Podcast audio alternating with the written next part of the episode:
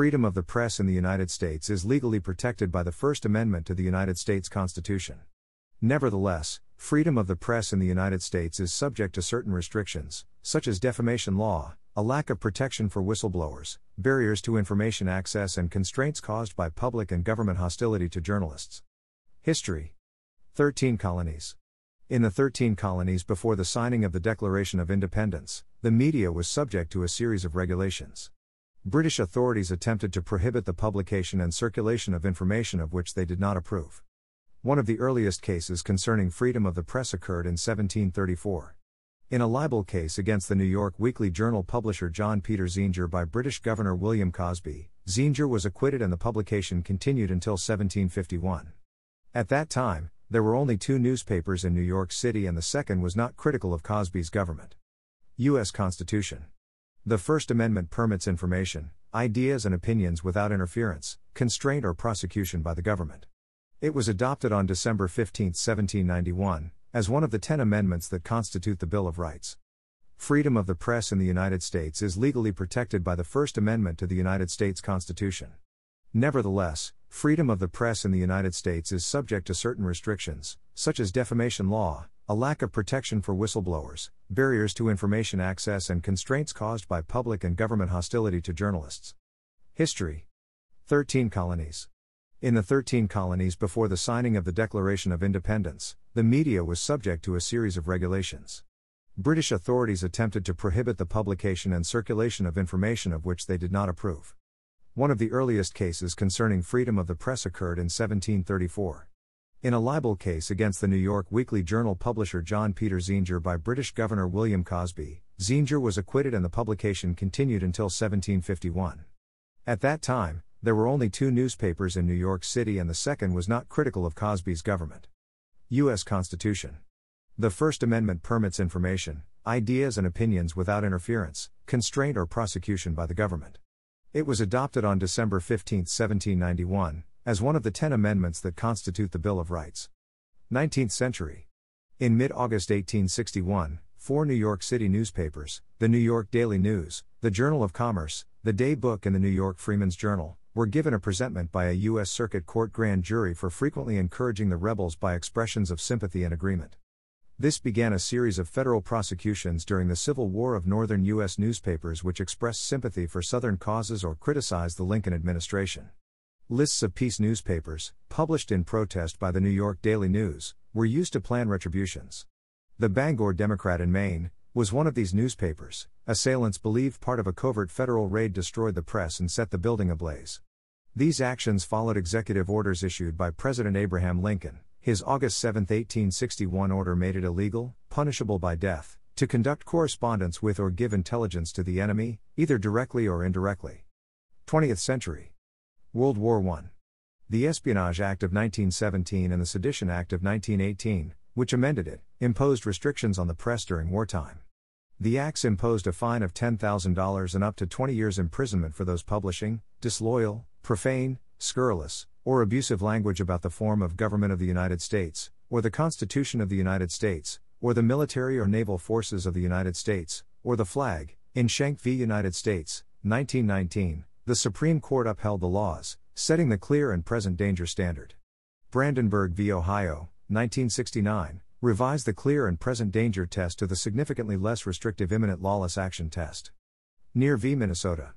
The 1931 U.S. Supreme Court decision Near v. Minnesota recognized freedom of the press by roundly rejecting prior restraints on publication, a principle that applied to free speech generally in subsequent jurisprudence the court ruled that a Minnesota law targeting publishers of malicious or scandalous newspapers violated the First Amendment, as applied through the Fourteenth Amendment.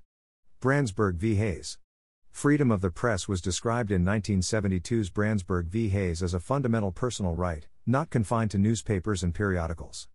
In Lovell v. City of Griffin, 1938, Chief Justice Charles Evans Hughes defined the press as every sort of publication which affords a vehicle of information and opinion. This right has been extended to newspapers, books, plays, movies, and video games. Associated Press v. United States. Associated Press v. United States, 1945, dealt with media cooperation and consolidation. The court held that the AP violated the Sherman Antitrust Act by prohibiting the sale or proliferation of news to non member organizations and keeping non members from joining. The AP bylaws constituted restraint of trade, and the fact that AP had not achieved a monopoly was irrelevant.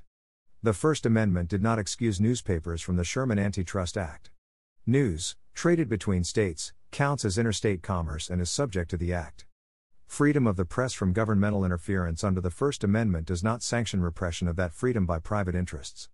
Justice Hugo Black wrote The First Amendment rests on the assumption that the widest possible dissemination of information from diverse and antagonistic sources is essential to the welfare of the public. Freedom to publish is guaranteed by the Constitution, but freedom to combine to keep others from publishing is not. New York Times Company v. Sullivan. In New York Times Company v. Sullivan, 1964, the Supreme Court ruled that when a publication involves a public figure, to support a suit for libel, the plaintiff bears the burden of proving that the publisher acted with actual malice, knew of the inaccuracy of the statement, or acted with reckless disregard of its truth. Greenbelt Cooperative Publishing Association Incorporated v. Bresler. In 1970, the U.S. Supreme Court ruled that a news organization couldn't be sued over the use of rhetorical hyperbole. The usage in question was when quoting eyewitnesses, but the court ruled that, even if it hadn't, to call it libel would subvert the most fundamental meaning of a free press. New York Times Company v. United States. In 1971, the Supreme Court upheld the publication of the Pentagon Papers. Hazelwood v. Kuhlmeier. In Hazelwood v. Kuhlmeier, 1988, the Supreme Court upheld the right of a school principal to review and suppress controversial articles in a school newspaper funded by the school and published in its name. 21st century. Although it has been uncertain whether people who blog or use other social media are journalists entitled to protection by Media Shield laws, they are protected by the free speech and free press clauses, neither of which differentiates between media businesses and non professional speakers. This is further supported by the Supreme Court, which has refused to grant increased First Amendment protection to institutional media over other speakers. In a case involving campaign finance laws, the court rejected the suggestion that communication by corporate members of the institutional press is entitled to greater constitutional protection than the same communication by non institutional press businesses.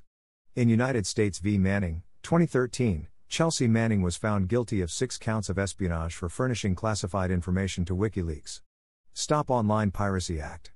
On October 26, 2011, the Stop Online Piracy Act, which opponents said would threaten free speech and censor the Internet, was introduced to the U.S. House of Representatives. White House Press Secretary Jay Carney said that President Obama does not support legislation that reduces freedom of expression. The bill was shelved in 2012 after widespread protests. Obsidian Finance Group, LLC v. Cox. On 2014, blogger Crystal Cox accused Obsidian and Kevin D. Padrick of corrupt and fraudulent conduct. Although the court dismissed most of Cox's blog posts as opinion, it found one post to be more factual in its assertions, and, therefore, defamatory. It was ruled for the first time, by the Court of Appeals for the Ninth Circuit, that a blogger is entitled to the same free speech protection as a journalist and cannot be liable for defamation unless the blogger acted negligently. In the decision, journalists and bloggers are equally protected under the First Amendment because the protections of the First Amendment do not turn on whether the defendant was a trained journalist, formally affiliated with traditional news entities, engaged in conflict of interest disclosure, went beyond just assembling others' writings, or tried to get both sides of a story. Ranking of United States Press Freedom. In 2018, the U.S. ranked 45th in the Reporters Without Borders Press Freedom Index. This is an overall measure of freedom available to the press, including a range of factors including government censorship, control over journalistic access, and whistleblower protections. The US's ranking fell from 20th in 2010 to 49th in 2015, before recovering to 41st in 2016. According to Reporters Without Borders, the United States ranks behind most other Western nations for press freedom, but ahead of most Asian, African, and South American countries. Freedom House, a U.S. based independent watchdog organization, ranked the United States 30th out of 197 countries in press freedom in 2014. Its report praised the constitutional protections given American journalists and criticized authorities for placing undue limits on investigative reporting in the name of national security. Freedom House gives countries a score out of 100, with 0 the most free and 100 the least free. The score is broken down into three separately weighted categories legal, out of 30, political, out of 40, and economic, out of 30. The United States scored 6, 10, and 5, respectively, that year for a cumulative score of 21. U.S. Press Freedom Tracker. The U.S. Press Freedom Tracker documents press freedom violations in the United States. The tracker was founded in 2017 and was developed from funds donated by the Committee to Protect Journalists. It is led by the Freedom of the Press Foundation and a group of organizations. Its purpose is to provide reliable, easy to access information on the number of press freedom violations in the United States, from journalists facing charges to reporters stopped at the U.S. border or asked to hand over their electronics. The database is supported by a steering committee of Committee to Protect Journalists and 20 press freedom groups. It was developed to document the increasing rate of assaults, seizures of equipment, arrests, and stops at the border. It tracks the type of law enforcement, local, state, and the National Guard, and the nationality of the journalists. The tracker is maintained and findings are published by Bellingcat. The text of this podcast is sourced from the Wikipedia Foundation under a Creative Commons Attribution, Share Alike license. The written text has been altered for voice presentation. To view the modified and original text versions visit thelegalpages.com. The content of this podcast is presented for informational purposes only, and is not intended to be legal or professional advice. The Wikipedia Foundation is not affiliated with this podcast.